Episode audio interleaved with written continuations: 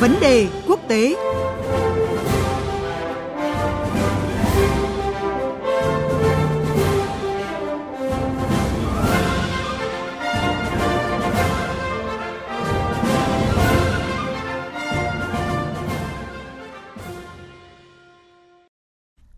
Thưa quý vị và các bạn,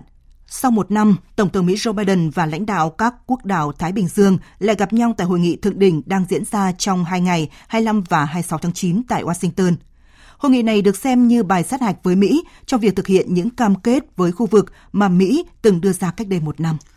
Theo thư ký báo chí Nhà Trắng Karine Jean-Pierre, sự kiện này là cơ hội để Mỹ tăng cường quan hệ với các quốc đảo Thái Bình Dương để cùng thảo luận với những thách thức mang tính toàn cầu như biến đổi khí hậu, thúc đẩy tăng trưởng kinh tế, phát triển bền vững nhưng theo các chuyên gia, điều quan trọng là Mỹ phải cân nhắc được những quan ngại về an ninh của Mỹ với những ưu tiên phát triển của các quốc đảo Thái Bình Dương. Cuộc trao đổi giữa biên tập viên Thúy Ngọc và phóng viên Phạm Huân, thường trú Đài tiếng nói Việt Nam tại Mỹ sau đây sẽ phân tích rõ hơn nội dung này. Xin chào phóng viên Phạm Huân ạ. Thưa anh, hội nghị thượng đỉnh Mỹ và các quốc đảo Thái Bình Dương được xem là cơ hội để đánh giá cái khả năng thực hiện các cam kết với khu vực mà Mỹ từng đưa ra cách đây một năm. Vậy theo anh, Tổng thống Joe Biden có gì để thể hiện với lãnh đạo các quốc đảo Thái Bình Dương trong lần gặp lại này ạ? Vâng, à, hội nghị thượng đỉnh Mỹ với các quốc đảo Thái Bình Dương lần thứ hai đang diễn ra được xem là cơ hội mở ra giai đoạn hợp tác mới nhưng cũng là thời điểm để đánh giá lại các kết quả trong năm vừa qua. Theo giới chức Mỹ thì à, kể từ hội nghị thượng đỉnh lần thứ nhất tháng 9 năm ngoái, hai bên đã thúc đẩy các chuyến thăm cấp cao lẫn nhau uh, tiêu biểu có thể kể đến là kế hoạch thăm Papua New Guinea hồi tháng 5 vừa qua của Tổng thống Biden, chuyến thăm đầu tiên của một Tổng thống đương nhiệm Mỹ đến khu vực, nhưng uh, rất tiếc đã bị hủy vào phút chót do các vấn đề nội bộ. Chính quyền Tổng thống Biden cũng đã mở lại đại sứ quán ở quần đảo Solomon, mở đại sứ quán mới tại Tonga và mở rộng các chương trình hợp tác về quân sự giáo dục cũng như là hỗ trợ phát triển với các nước khu vực về các thỏa thuận và hiệp định mới, thì chính quyền Biden đã tái đàm phán và mở rộng hiệp định liên kết tự do với Cộng hòa Paula, Liên bang Micronesia và một số quốc gia khác. Điểm nhấn quan trọng nhất là Mỹ đã ký một thỏa thuận hợp tác quốc phòng mới với Papua New Guinea. Với các kết quả đã đạt được, thì trong hội nghị năm nay, hai bên đã ra tuyên bố tái khẳng định quan hệ đối tác Mỹ-Thái Bình Dương. Trong đó, thì Mỹ tái khẳng định cam kết của Mỹ đối với các ưu tiên chung của khu vực và tăng cường hợp tác thực hiện các ưu tiên này à, tập trung vào giải quyết khủng hoảng khí hậu, thúc đẩy tăng trưởng kinh tế, thúc đẩy phát triển bền vững, tăng cường an ninh y tế, chống đánh bắt cá trái phép và đẩy mạnh giao lưu nhân dân. Cụ thể, về mặt đối ngoại, ngay trước thềm thượng đỉnh thì à, Tổng thống Biden tuyên bố sẽ mở đại sứ quán mới tại quần đảo Cook và Niue. Động thái này được à, đánh giá là sự thể hiện cam kết của Mỹ đối xử bình đẳng với các nước theo cách tiếp cận lắng nghe các lãnh đạo khu vực về các thách thức có thể hợp tác, à, bất kể nước đó là lớn hay nhỏ. Về tài chính, thì ờ, Tổng thống Mỹ Biden cũng đã công bố một loạt các ờ, sáng kiến mới, bao gồm kế hoạch làm việc với Quốc hội để yêu cầu và cung cấp gần 200 triệu đô la Mỹ tài trợ trong thời gian tới.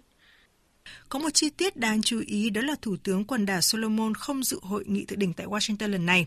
Vậy cái sự vắng mặt của lãnh đạo quần đảo Solomon cho thấy điều gì ạ thưa anh? À, việc Thủ tướng Solomon không tham dự thượng đỉnh cho thấy mặc dù là hợp tác giữa Mỹ và các quốc đảo Thái Bình Dương đã đạt được một số kết quả tích cực nhất định, nhưng giữa hai bên thì à, vẫn còn nhiều nghi ngại và vướng mắc chưa thể giải quyết. Các vấn đề còn tồn tại giữa hai bên à, tập trung vào tính bền vững chính sách của Mỹ, à, vai trò của thỏa thuận an ninh ba bên Mỹ-Anh, Australia đối với khu vực và hệ quả của các vụ thử hạt nhân của Mỹ trong quá khứ, cũng như là đối phó biến đổi khí hậu. Với các động thái mở rộng hợp tác song phương, tiểu đa phương của Mỹ tại Ấn Độ Dương, Thái Bình Dương, thì à, nhiều quốc gia đã và đang bày tỏ sự lo ngại về xu hướng quân sự hóa, cũng như cũng như là không tham vấn ý kiến của các nước nhỏ trong việc quyết định các vấn đề khu vực. Bên cạnh đó, thì à, việc Thủ tướng Solomon vắng mặt cũng cho thấy là cạnh tranh nước lớn tại các quốc đảo Thái Bình Dương ngày càng gay gắt và quyết liệt hơn. Theo giới phân tích, thì à, việc Mỹ tổ chức thượng đỉnh lần thứ hai không ngoài mục đích là cạnh tranh và ngăn chặn ảnh hưởng của Trung Quốc tại khu vực này. Trong khi đó thì không chỉ không tham dự thượng đỉnh mà ngay trong bài phát biểu của mình tại Đại hội đồng Liên Hợp Quốc hôm 23 tháng 9 vừa qua thì Thủ tướng Solomon đã kêu gọi áp dụng mô hình đối tác mang tính chuyển đổi của Trung Quốc, bao gồm một số sáng kiến mà Bắc Kinh đề xuất thông qua sáng kiến vành đai con đường. Thủ tướng Solomon cũng tuyên bố là những sáng kiến mang tính chuyển đổi này có tầm quan trọng đáng kể trong à, việc thúc đẩy thực hiện và đạt được chương trình nghị sự 2030 của Liên Hợp Quốc và cần được tất cả các đối tác áp dụng. Hiện ờ, Trung Quốc là nhà đầu tư chính vào quốc đảo này, hỗ trợ xây dựng cơ sở hạ tầng, đổi lại là các nguồn tài nguyên thiên nhiên và ủng hộ chính trị của Solomon. Chính vì thế, ờ, việc lãnh đạo Solomon xa lánh hội nghị thượng đỉnh với Mỹ là điều hoàn toàn có thể hiểu được. Theo thông báo từ phía Mỹ thì nội dung trọng tâm của thượng đỉnh Mỹ các quốc đảo Thái Bình Dương lần này đó là biến đổi khí hậu. Theo anh, vì sao Mỹ lại tập trung vào lĩnh vực này và dự kiến sẽ đưa ra những cái cam kết mới như thế nào tại hội nghị ạ? Vâng, một à, trong các trọng tâm chính và được ưu tiên nhất trong thượng đỉnh lần này là biến đổi khí hậu. À, nội dung này thì phù hợp với chính sách đối ngoại của chính quyền Biden và cũng là ưu tiên số 1 của các quốc đảo Thái Bình Dương, vốn là những quốc gia có nguy cơ cao nhất. À, biến đổi khí hậu hiện là mối đe dọa lớn nhất, cụ thể nhất và tác động mạnh đến à, phát triển kinh tế cũng như ổn định chính trị trong nước. Trong à, hội nghị thượng đỉnh lần này thì à, chính quyền Tổng thống Biden cũng đã đưa ra một số cam kết mới không chỉ trong biến đổi khí hậu mà còn ở các cái lĩnh vực khác có liên quan chặt chẽ như là phát triển năng lượng tái tạo, xây dựng cơ sở hạ tầng hoặc là các ngành công nghiệp theo hướng xanh sạch hơn. À, cụ thể thì Mỹ dự kiến đầu tư thêm khoảng 20 triệu đô la Mỹ biến đổi khí hậu cho khu vực ví dụ như là dành 2 triệu đô la Mỹ, ví dụ như là dành 2 triệu thành lập ờ, quỹ phục hồi Thái Bình Dương, ờ, đầu tư 8 triệu để ờ, tăng gấp đôi các hệ thống cảnh báo sớm cho khu vực, tiếp tục hỗ trợ các nước tiếp cận nguồn tài chính trong khuôn khổ giải pháp thích ứng với khí hậu và huy động tài chính biến đổi khí hậu, hoặc là tăng cường khả năng phòng chống thiên tai trong khu vực.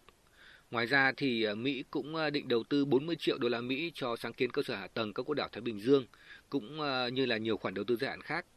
Tuy nhiên, thì ờ, hầu hết các khoản đầu tư lớn đều cần Quốc hội Mỹ thông qua. Đây ờ, sẽ là tiến trình không mới dễ dàng khi Đảng Cộng Hòa đang nắm đa số tại Hạ viện à, sẽ tiếp tục gây khó dễ cho Tổng thống Biden trong việc thực hiện chương trình nghị sự của mình. Cảm ơn phóng viên Phạm Huân về những phân tích vừa rồi. Thưa quý vị, thưa các bạn, có thể thấy hành trình quay trở lại Thái Bình Dương của Mỹ sẽ mất nhiều thời gian và chắc chắn sẽ có nhiều sóng gió bởi sự cạnh tranh của các cường quốc khác nhưng Mỹ vẫn được đánh giá là có nhiều lợi thế để trở thành một đối tác được tin tưởng trong khu vực, từ đó thúc đẩy các cục đảo Thái Bình Dương phát triển và cùng đạt được những mục tiêu chung.